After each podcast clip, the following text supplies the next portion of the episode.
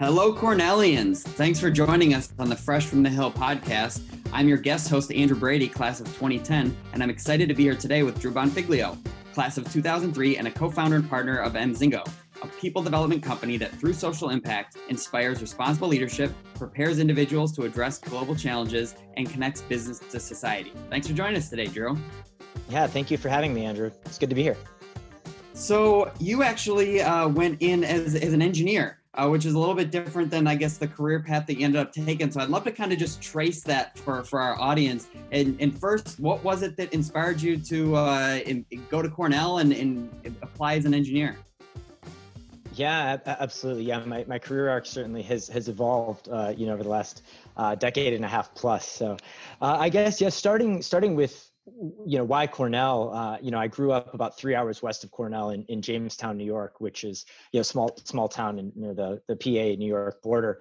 And so wanted to be like relatively close to home uh, and was really you know good and interested in math and science right? And so engineering felt like a natural fit early on to explore uh, especially knowing that at, at, cornell i could i could come in and not necessarily know which uh, specific type of engineering uh, and so uh, so that was kind of what what led me. You know, obviously the it's a it's a great school, right? Like the reputation speaks for itself. So yeah, there were some some obvious reasons, but but where I'm from and um, and kind of my experience visiting campus ahead of time was uh, was also a big part of the decision making.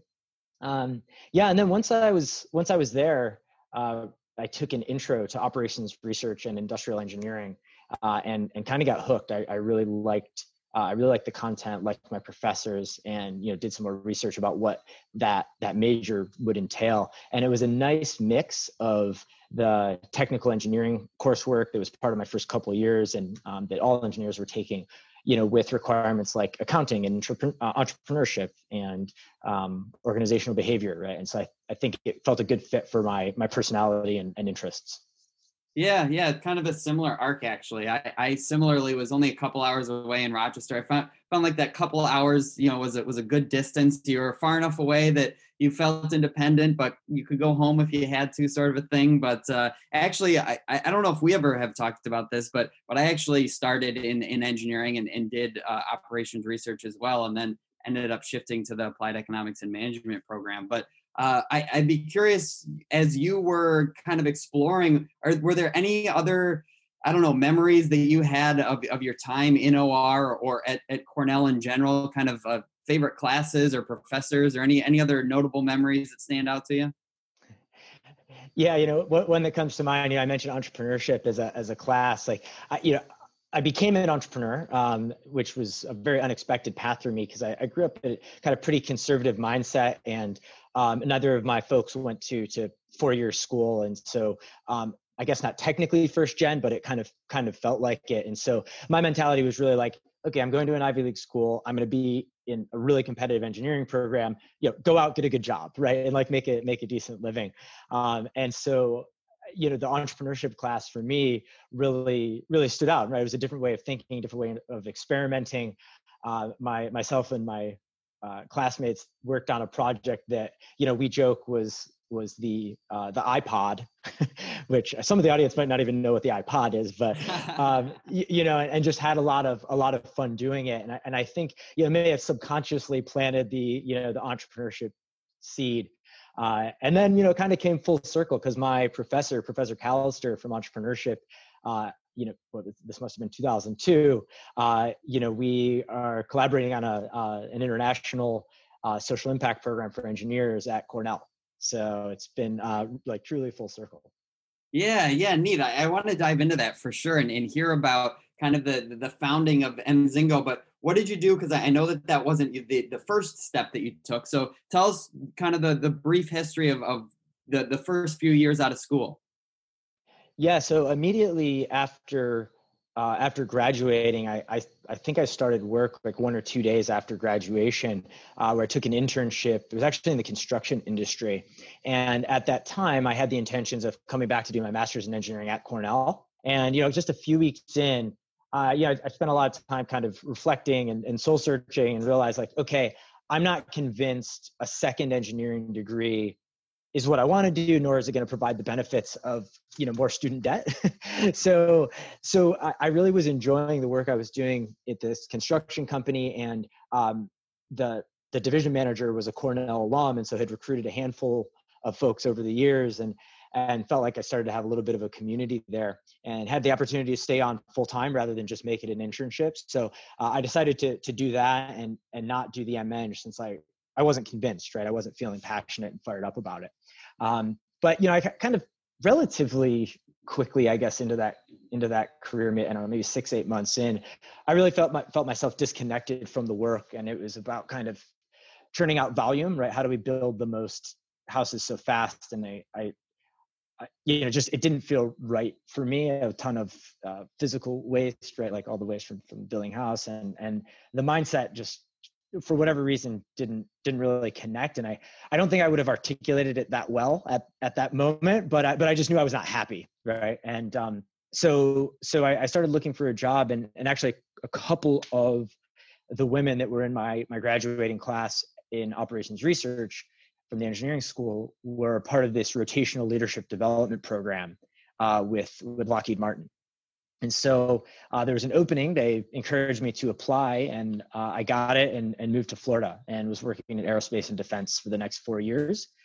And, and then you know that's that's interesting because you know I say like construction didn't feel right, but like defense, you know, um, and uh, and so it was also an interesting moment. And you know, not to get too too steeped into history, right? But we were about uh, a year into um, you know the Iraq conflict in you know started 2003 spring, um, and so there was a part of me that felt really patriotic because when I first got the role, it was working on simulations and and about protecting um, protecting U.S. soldiers and and looking for roadside bombs and and so it did it felt felt very very very useful.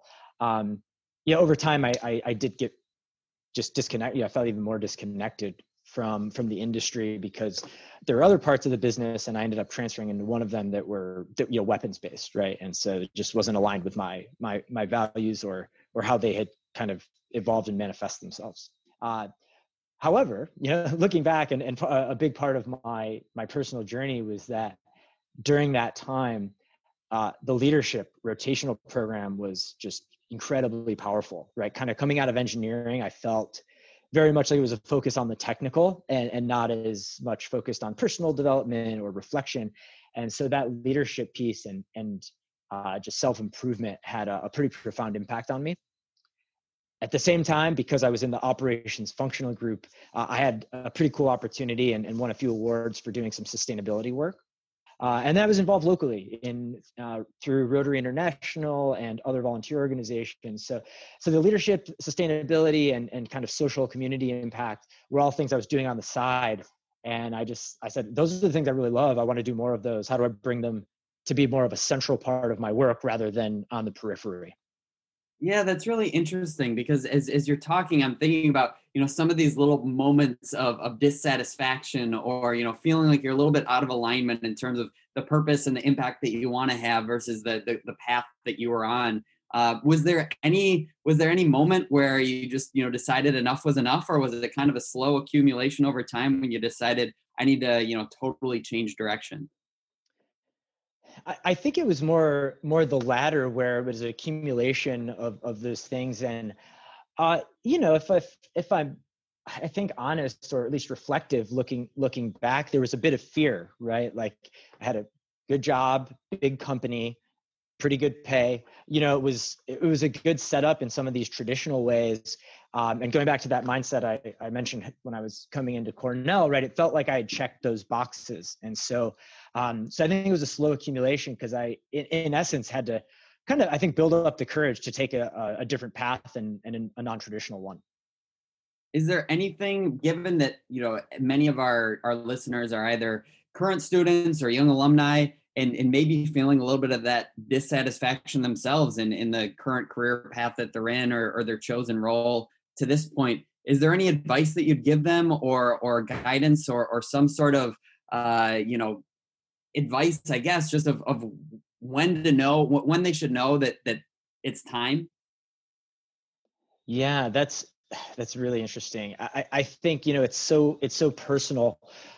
What I would say is, first of all, just have that awareness, right? I think part of why I went from construction to defense and and you know lasted collectively across those two roles for five years is at, at that at that point in time I, I just wasn't as reflective as i have been ever since right? And so although maybe i was having these feelings i wasn't digging deep enough to really understand why and and kind of in, interrogate those in a in a way that would have you know led to to action you know? Um, and so I, I, would encourage just taking that time and, and those moments to to step back and reflect and think about where, where you're at. Um, i think it's also important to, to think about why you're having those feelings, right? And so for me, it was a values misalignment, which was something that was just not going to get fixed. But you know, there is something to be said to you know persevering and, and being resilient through tough times. And so I don't expect anybody to be happy all the time at work every single day or every single moment of every day, right? So, uh, so I think also being being aware of of at least what you think is kind of driving some of that dissatisfaction, because um, I, I think that that understanding might might lead to a natural conclusion of of you know whether or not it's worth trying to to to persevere through whatever the current challenge is sure so so then you're feeling this dissatisfaction you're feeling like there's got to be some you know greater purpose for for what you can do in your career um, tell us about you know the seed of, of this idea of Mzingo. It says you're the co-founder. So were there were there folks that that you found that that had this idea, or or how did this all kind of come into into the world? Yeah, so so you know I had this feeling, was trying to figure out what do I do with it. Right, I'm I'm not satisfied. I want some change. What does that mean? Uh, I decided that the path for me was to go back to graduate school, and so I went from aerospace and defense to do my to do my MBA. And so I thought grad school was a way for me to explore different opportunities and think about different career paths than than the ones I had been on and ones that aligned better with values in the work that I thought I wanted to do. Right. And so if you go back to like my application essays, a lot of them were focused specifically on on leadership development, um, which you know I'm, I'm, fortunate enough to have now you know uh, had come to fruition. Um, and so so I went to Spain to do my MBA at IE Business School in Madrid. And it was in 2008, right when many things were happening. The financial crisis was in full swing. You know, Lehman Brothers declared bankruptcy the day after I got to, to Madrid. Um, and Obama was elected, you know, a couple months after I had arrived. So it was, it was, there were a lot of things happening in the world. And I met uh, Ramon Marmolejos, who's uh, my, my co-founder, uh, a couple months in, and and he, he's very entrepreneurial, very big picture, very strategic, brilliant guy. And uh, two of our classmates said, "Hey, you guys, you know, you talk and think about a lot of the same stuff. You should you should connect." And and so we did. And you know, over over lunch and you know, in, in Spain, a, a caña, a beer, we were just brainstorming and talking about the things we we cared about. And Ramon had kind of presented a very loose idea of well, how do we how do we how do we connect business people with what's really going on in society and communities in a way that's going to help you know inspire them. And uh, yeah ibm had just launched a, an international program for their employees called the corporate service corps where they brought people together uh, in international locations to do projects together as a kind of employee development and retention tool.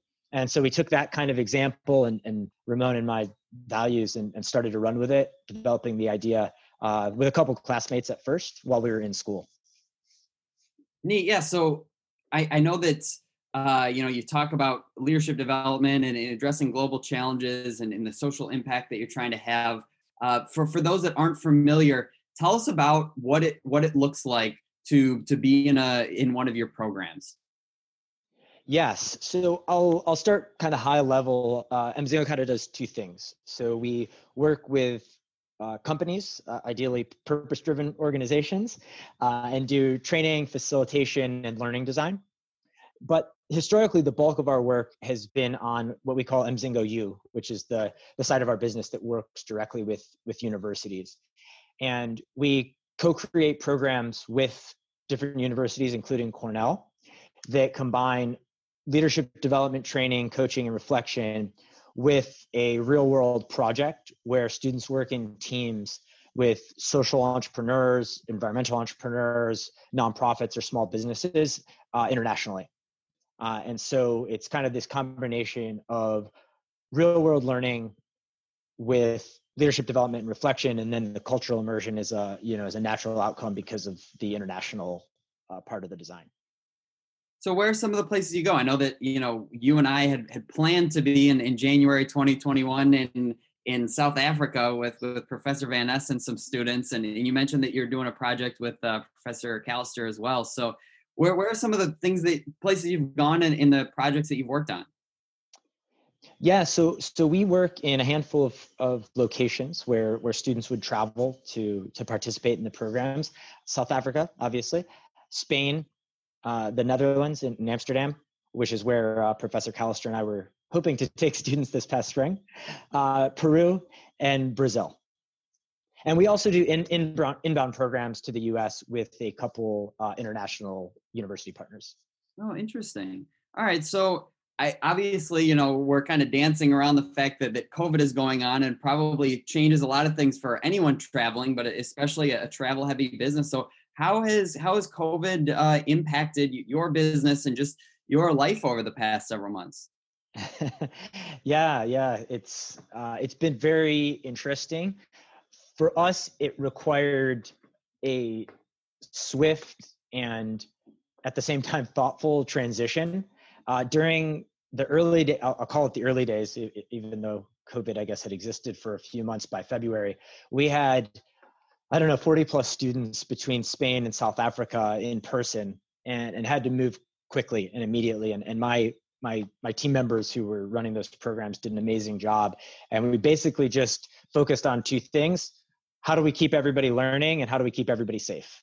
And we managed to have people continue to work on the the projects that they were doing with you know entrepreneurs and small businesses while traveling all over the world back to where they were from uh, or their the, you know the, the university where they were studying um, and so that was that was phase one and and the snowball effect continued we had to essentially convert everything that was supposed to be you know an in-person experiential travel based program to uh, to being 100% online and uh, you know it, it felt a little bit daunting at first, but our team has been remote since our inception. So for us as a team, not much changed. It was just a matter of thinking about how do we create connection, how do we create impact, how do we create uh, you know a reasonable experience when you're on Zoom all the time uh, for for students and for all the project partners who are who are working with us. Uh, and so we were able to successfully do that. And I think had, uh, I don't know, something like 175 or so students between May and July participate in these project-based learning uh, programs 100% virtually. Hmm. Yeah, yeah, pivoting like like all entrepreneurs must, uh, but especially the pivots in the last few months have been uh, a little bit extra. Just a quick kind of sidebar as you were talking i was i was thinking maybe you'd have some some advice again for for those young alumni that are out there that maybe they're just starting to figure out this work from home thing. Uh, is there any advice that you'd give either individually kind of for your own well-being and your own routine and or for kind of leading a virtual team what are some of the things that that maybe maybe those that are newer to it should be should be thinking about or practicing yeah, absolutely. Uh, so I would say I'll, I'll take this from a team perspective first. Our team has has a check-in every time we have a meeting, and when I say check-in, that is a some sort of personal check-in kind of around the around the room or around the zoom call right? Where you know we get a chance to remind ourselves that that, that we're human and that we're people and that we care about each other even if uh, we're miles apart and the things we're doing with our our clients and participants are um, are also not there. Um, we've we've also shifted, and, and this has actually happened recently since we uh, finished running a lot of the, our student programs is created blocks every day where everybody can just work together online even if you're not all working on the same thing but just so that kind of creates a, a, a sense of of community and an opportunity to you know, bounce each other bounce bounce things off of each other and uh, ask questions or or code design things depending on the nature of the projects. And uh, and so we've found just having that time and space where we all overlap, uh, especially when there's there's nine hours of difference across our team in time zones, uh, has been uh, has been a nice and, and welcome change. Um, yeah, personally, I, I think really just acknowledge that things are different and figure out what you need to do to stay healthy and productive. And sometimes that might mean, you know, an hour break walking the dog for me in the middle of the day that I, I probably wouldn't have taken eight months ago, you know, um, or, you know, going for a run at, you know, 9 p.m. just because I need to get out and, and, um, you know, do so in a, in a time where I'm, I'm going to run into fewer people and, and kind of can safely in, enjoy myself and unwind in that way. Um, so, so I think just just acknowledging that and, and trying to figure out what are some of those small things that that you know work for you has been really important for for each of our team members. Yeah, you're mentioning kind of some of those check-ins, and and I, I think it's so interesting. You know, sometimes we reflexively when we meet someone or, or see someone, it's like, hey, how you doing? And it's oh, good, how are you? And and it's just kind of without even thinking about it, and i've been trying i don't know about you but i've been trying to actually get people to dig into that a little bit more these days right like like no how are you actually doing i actually want to know like how you're holding up and and you know I, I, hope anyways because you know being being a little bit more human at work uh and and you know sometimes you see somebody's dog or or kid jump up on their lap or something like that you know i think it humanizes us to each other a little bit. It's not just the checking who you are at the door and and being a, a, robot while you're at work. And and i hope at least a little bit of that sticks around you know that that we are human beings and, and we are you know a holistic person and, and our holistic well-being is really important to uh, to the functioning of our of our organization and to our productivity and to our in the long term our, our happiness too yeah 100% i i did um I'll, I'll, call it a blog post on LinkedIn, but it felt a little bit more like a stream of consciousness on a same thing. I was like, does, well, how are you still matter when we're back to normal? You know, because right now people actually care, right? They, they actually want to know. And, and this was, I, I don't know, must have been like April when things were, were still new and people were figuring out what the heck was going on. But I, yeah, I'm, I'm on board, man. And, and it, it, it just matters so much when, when you know other people care about you. And um, I think, well, both you and I working, you know in the conscious capitalism b corp space uh, i think probably get a you know have a, a unique perspective because a lot at least a lot of the folks i interact with kind of naturally do that yeah yeah actually that's what i wanted to dive into next is just to hear a little bit i know that you're very involved in b corps in addition to you know being a b corp eh, yourself but but also just you're trying to work with organizations that that have a more purposeful type of a mission in terms of your clients. Uh, when you're working with with students, it's oftentimes doing different kinds of social entrepreneurship projects. So there's really kind of impact baked into to a lot of the work that you do. But tell me a little bit about how you became familiar with B Corps and decided to to make Mzingo a B, B Corp. Yeah, so so I, I, guess maybe Andrew, would it be helpful? I just get a quick overview of sure. what is a B Corp? Yeah. Um, so yeah, so, so for those who don't know, uh, there, there's a, a third party certification where you can become a, a certified B Corp. Uh, there's a nonprofit called B Lab, and they run this impact assessment.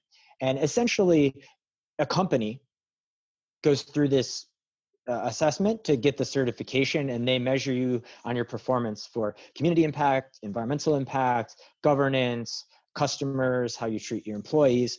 And so it's really a, a holistic and, and to be honest, quite difficult assessment to go through. And if you get a minimum score, you can get certified. Um, I won't I won't bore everybody with with a lot of details, but there's a, a separate thing that is called a benefit corporation, which is a legal structure that is determined by by states, right? So um, it, it, it can get a little confusing, but but essentially it's a company that you know has a purpose beyond making profit right? And they balance those those different things. And so uh, the b lab launched maybe two years before mzingo started. And we were in spain when we started and, and working internationally for a while after after mzingo first launched. So it took us a couple years actually before we really got engaged and and understood what it was all about. Um, and, and as soon as we did we were we were totally on board because the the mission for business to be a force for good was was it was exactly what we were hoping to do through equipping individuals you know with the skills and mindsets of responsible leaders. Uh, and so uh, so we got certified in uh, 2014 or 2015 and then uh, soon thereafter i started the local chapter be, be local boston uh, where where i was living. Uh, and it's just um, it, you know a working group of certified B Corps that are trying to uh, create impact and uh, connect to each other and, and have a positive um, yeah positive impact across the board in our in our region yeah and, and you mentioned you know some of the ways that there's a lot of different ways to measure um, you know some companies really subscribe to that triple bottom line of people planet and profit uh, there's there's the B impact assessment. There's conscious capitalism. There's like the best companies to work for to to measure things. There's all different kinds of sustainability measures, and and really, I think no matter no matter what you choose, uh, you know, it's a positive step in in the direction to to have more than just your your bottom line profits as one of the things that you're measuring. Right, you got to measure what matters, and you want to have those really on your dashboard of, of something that that you are aiming for because profits just because they're the easiest thing to measure doesn't mean that should be the only thing that you measure and, and really what what the research has shown is that any number of those metrics in the long run those companies end up making a lot more money too right? And, and, and the b impact assessment is probably the most comprehensive of, of all, all of those measures.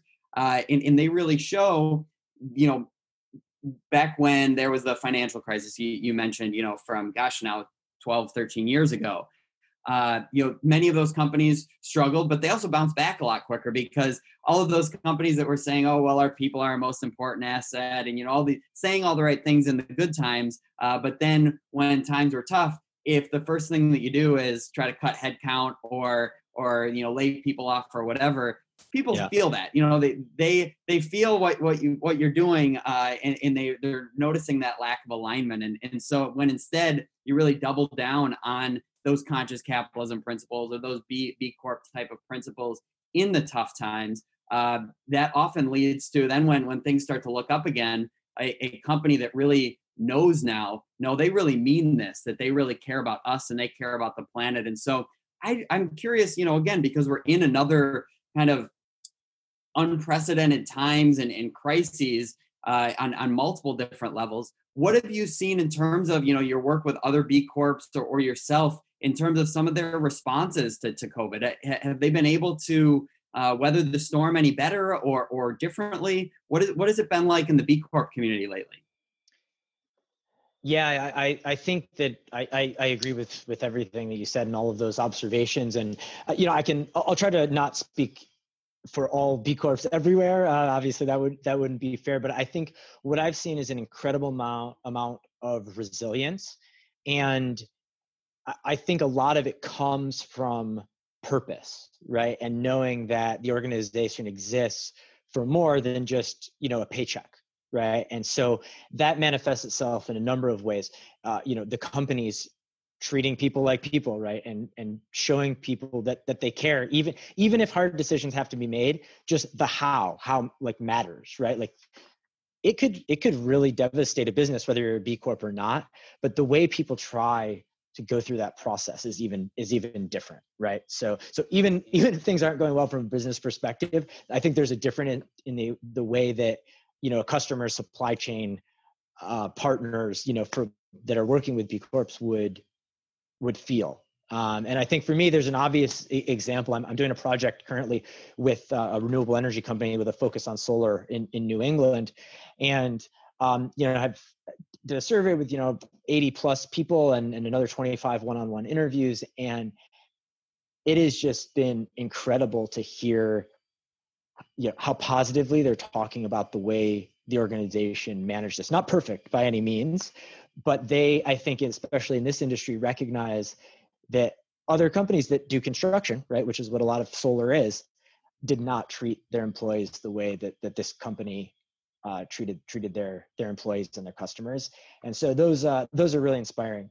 I'd say the other thing is both B Lab and the the B Corp community in general has just really made a lot of um, I don't know progress maybe is not the right word, but they there has been a lot of emphasis and focus on uh, JEDI works, you know, justice, equity, diversity, and inclusion over the last few months, and, and people mobilized quickly, and and um, that has come in the form of educational opportunities, of donations, of uh, you know statements. And I know we have to kind of take that with a grain of salt and continue with action over time.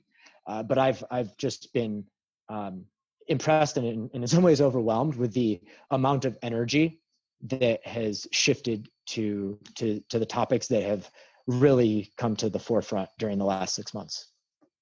Yeah, it's interesting that you bring that up uh, because I remember seeing a few years ago there was a Harvard study that got a lot of publicity that showed basically that there was uh, among millennials um, many of them didn't believe that capitalism was the best way to, to organize our economy and our society. And uh, you know i think that certainly in its current iteration i wouldn't i wouldn't disagree but i, do think that the, the principles of that kind of market driven innovation kind of dynamism can be balanced with a more uh, egalitarian and and you know equality and and equity and, and those sorts of those sorts of principles and and finding that that kind of dynamic balance uh, is is an important thing. How do you see um, you know the, the future? Certainly because this this study was was several years ago and i think that the disillusionment with with business and with capitalism has probably only grown since how do you see the the future? Can can capitalism survive? Can it be reformed? Or or, or what do you see as the role for kind of business in society? Yeah, I think this is a really timely uh, conversation, not just because of the state of the world, but in, I think, uh, t- approximately two weeks is the 50th anniversary of Milton Friedman's article in the New York Times that talks about uh, shareholder primacy and, and um, this, this focus on um, providing shareholder value. And then, you know, that kind of trickles down. That's, that's the only uh, that's the way society gets benefit, right? And so, um, so with with that as the backdrop for September, I've been thinking about this a lot. And so, you know, in the 50 years or so since that article came out, right, like a lot of people have, uh, you know, no longer been in poverty, have have got jobs, but but I think, you know, if you look at the data now, and and you know, of course, during COVID, when especially before people were leaving their house at all yeah, there was a lot of looking on Twitter and, and a lot of looking on Facebook, and a lot of people seeing seeing the data. And um, you know, just when you look at the inequities, um, you know, between the wealth gap, right? Like something's not working, and and the system is designed the way it's designed, and it works for some people, but not for everybody. Uh, so you know, I, I I am certainly a bit of an optimist, and and maybe sometimes that's a little naive, but I think that we're we're primed for change, and and I, and I think that there's people want it to be binary, but I, I think what what we need to say is like business can do good, but it's uh, but how we do it matters, right? And so it's not like oh either pro business or not pro business or uh, pro business versus or, or, or government support, right? It's not that's that's not a choice. That's not the actual choice that we need to make. So um, so I'm hopeful that we can kind of redesign what capitalism looks like so that it works for I mean, ideally everyone, but just works better for more people at a minimum. And I'm stealing this language, you know, from Rockefeller Foundation and from B Lab, but but but Mzingo has integrated into this our lexicon, right? This idea of working towards uh, a more inclusive and regenerative economy, and uh, that you know is still part of what we're working for, you know, one program at a time, or whatever the case may be. Yeah, it's a great point, and I think you know there's a lot of talk about going back to normal and, and, in a lot of ways shame on us if we go back to, to what normal used to be because it wasn't working for so many people uh, you know and you hope that you can use use this crisis as a way to just reconsider some of the the ways that we we set up our, our economy and our society to to yes find a find a you know some somewhat more normal i think than than we are now but certainly we, we would hope that it'd be a a better normal a more inclusive normal as we're as we're trying to push forward collectively. And so that really resonates. And and, and one of the things that, that i wanted to kind of hear from you is for those again the young alumni that are listening and and maybe are are feeling disillusioned and maybe maybe they don't want to follow the entrepreneurial journey but they are looking to, to work for a company that is more purpose driven um, any advice to them? Because i think one of the struggles sometimes is is there is this kind of greenwashing uh, or, or, or purpose washing even where, where the company puts the great page on their website about all of these these high-minded purpose-driven principles that they that they stand for and then takes about a week of work in there to figure out that they don't really live them so any advice for for those that are looking for a more purposeful career to actually find a company that that really lives what it says? Yeah i, I do and the first thing i'll say andrew before i answer your, your question directly is you know, I think also having a little a little humility and not, you know, being so enthusiastic that I'm blind to the imperfections of, you know, purpose-driven companies and, and B Corps, right? Like there there are not not everybody's doing everything perfect, right? We we use these plum organic pouches for our kids and they're in these little plastic containers right? like that is not good for the world right and so we're we're, we're we're not perfect right and so the idea is we need to be working on this journey to get to a point where we're just continuously getting better right and so uh, so i think that's important from a from a job hunting perspective and relevant to your your question to to, to talk more directly to it uh, b- because you know to be to be expecting perfection across everything um, when it comes to you know the way the organization operates is is I think unrealistic, right? An organization is still made up of people, and people are not perfect, right? So so I think that that's just you know good to have in the back of your mind. But in terms of you know filtering through, you know I I'm clearly biased, right? But I I think that uh, the the B Corp community, from my personal experience, is a great place to start. And from everything that I know, which right, I haven't worked at all of these companies, but you know, from everything I know, it are just operating differently. And and for me, that's that's always a, a great place to start.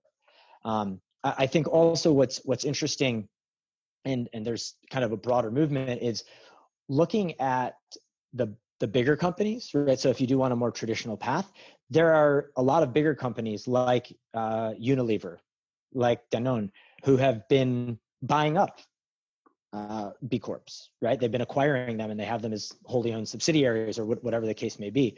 Um, and so, although maybe they look different depending on where you're at in the organization, they at least are on that journey, right? And so, I, I think it, it, if you're looking for a different path than uh, B Corps, which for the most part like are more medium sized or or smaller, uh, you know, you you do have have the Unilevers, the Danones, uh, Campbell's Soup of the world that have invested in in companies that they see as the future. Yeah, yeah, it's it is interesting to see some of the the traditional players starting to have their their eyes open to this this new way of doing business, and and hopefully, certainly, uh, you know, when they buy that company, first of all, they let the company maintain many of those those kind of conscious or, or, or B Corp type of principles, uh, and, and, then hopefully some of it starts to filter into the rest of the organization. I think that that kind of evolution um, of those large companies, Unilever is a great example of of you know starting to bring this on a, on a larger scale. It'll be ex- exciting to see how that happens. Uh, somehow we're uh, I, I, feel like I could talk to you all day, but uh, somehow we're, we're we're running short on time, and so I, I kind of just wanted to wrap up because we're talking about measurement of you know measuring companies and and how to you know see if they if they clear the bar of a B Corp or or any of these purpose driven metrics.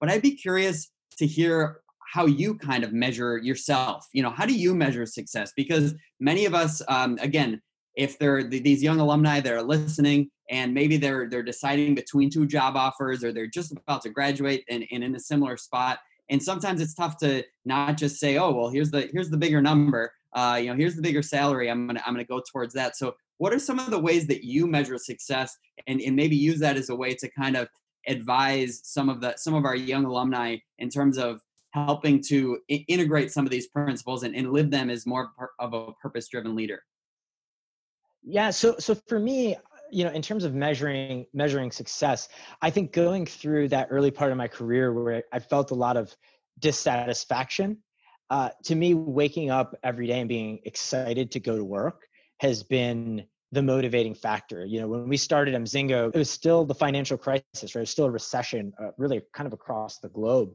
And uh, it was risky, much riskier than anything I'd ever done professionally up until that point.